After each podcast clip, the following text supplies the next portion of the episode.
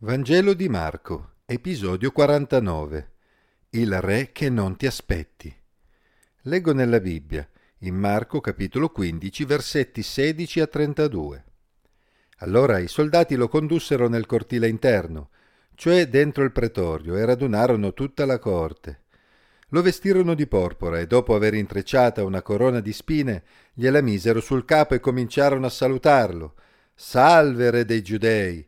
E gli percotevano il capo con una canna, gli sputavano addosso e mettendosi in ginocchio si prostravano davanti a lui.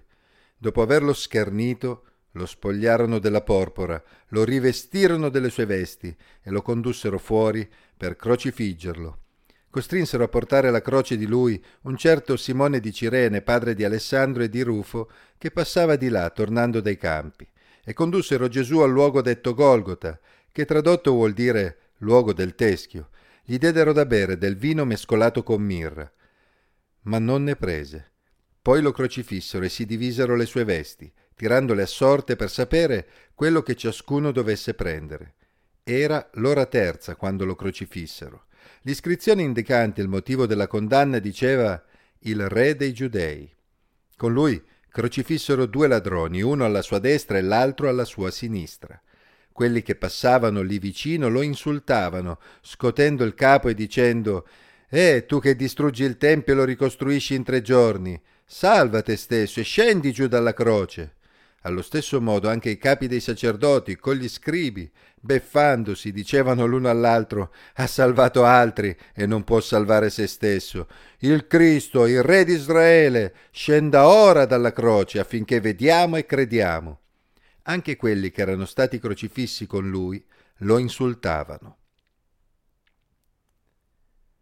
Il re dei giudei, il Messia, il discendente di Davide, che doveva regnare per sempre, era sempre stato nell'immaginario giudaico un uomo forte e vittorioso. Anche per questo i soldati romani provarono particolare gusto nell'umiliare Gesù, le corone di spine, gli sputi, le percosse, le frasi per schernirlo, erano tutte connesse a quell'appellativo di re dei giudei che stuzzicava le loro fantasie. Era un modo per sottolineare la forza di Roma ed evidenziare che fine facevano coloro che vi si opponevano. Quell'uomo così debole ai loro occhi era il re dei giudei e allora Roma poteva dormire sogni tranquilli. I romani lasciavano che i condannati a morte portassero la parte superiore della propria croce fino al luogo in cui sarebbero stati crocifissi, ma dopo la notte insonne e il duro trattamento ricevuto, Gesù era in difficoltà nel sostenere uno sforzo simile. I soldati se ne accorsero e scelsero un passante, Simone di Cirene, per portare la croce di Gesù. Così arrivarono al luogo chiamato Golgota, ovvero Teschio, un nome che potrebbe essere dovuto alla sua forma tondeggiante che ricorda un teschio, ma anche all'utilizzo che i romani ne facevano per le esecuzioni. Certamente il nome contribuiva a conferire a quel luogo un aspetto sinistro. Il vino, mescolato con mirra, aveva un effetto stordente e poteva in qualche modo contribuire a mitigare le sofferenze. Ma Gesù lo rifiutò, scelse invece di rimanere lucido. Egli aveva un'altra bevanda da bere. Qualche ora prima aveva pregato il Padre di allontanare da lui quel calice, ma per fare la volontà del Padre ora era deciso a berlo fino in fondo. Si veda Giovanni 14:36. Era la terza ora del giorno quando crocifissero Gesù, ovvero circa le nove del mattino, secondo il nostro modo di indicare l'orario. Nel momento della crocifissione di Gesù si realizzarono diversi eventi che trovavano riscontro nel Salmo 22. Marco ce ne ricorda alcuni, mentre altri sono indicati negli altri Vangeli.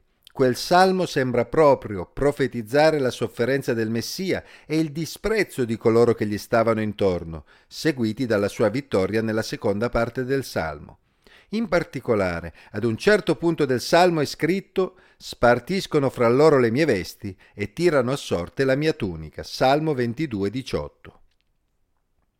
Senza saperlo, quei soldati stavano realizzando una profezia.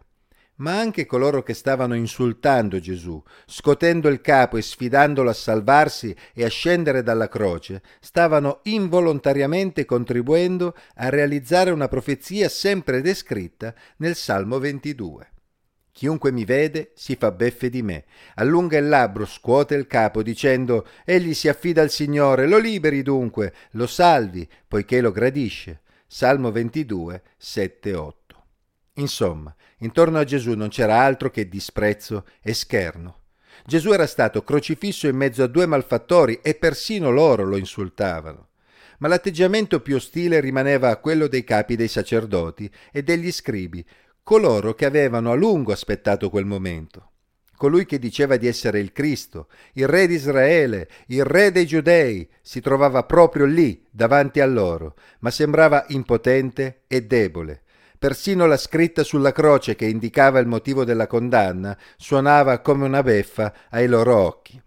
Il re dei giudei, al punto che alcuni di loro avevano chiesto a Pilato di rimuovere quella scritta, si veda Giovanni 19:21. Se fosse stato davvero ciò che diceva di essere, sarebbe dovuto scendere dalla croce e allora essi avrebbero creduto in lui. Lui che aveva salvato altri non era in grado di salvare se stesso, che razza di Messia poteva essere. Ma stavano sbagliando di grosso. Essi erano abituati a re che richiedevano ai propri sudditi di essere pronti a morire per loro, ma Gesù era un re diverso da tutti gli altri, il re che non ti aspetti, il re pronto a dare la sua vita per i suoi sudditi. Il profeta Isaia aveva parlato di lui quando aveva scritto Perciò io gli darò in premio le moltitudini, egli dividerà il bottino con i molti, perché ha dato se stesso alla morte ed è stato contato tra i malfattori, perché egli ha portato i peccati di molti e ha interceduto per i colpevoli. Isaia 53, 12. Tutti coloro che quel giorno intorno alla croce stavano insultando Gesù non si rendevano conto che egli aveva accettato di essere annoverato tra i malfattori, tra i colpevoli, portando sulle sue spalle proprio i loro peccati. Tuttavia, egli era davvero il re dei re, quel re che i giudei aspettavano da secoli, e un giorno sarebbe tornato proprio per regnare e piegare i propri nemici in attesa del suo ritorno, non commettiamo anche noi l'errore di sottovalutarlo. Riconosciamo oggi che Gesù è davvero il Figlio di Dio, che ha dato la sua vita anche per i nostri peccati, affinché potessimo avere vita eterna.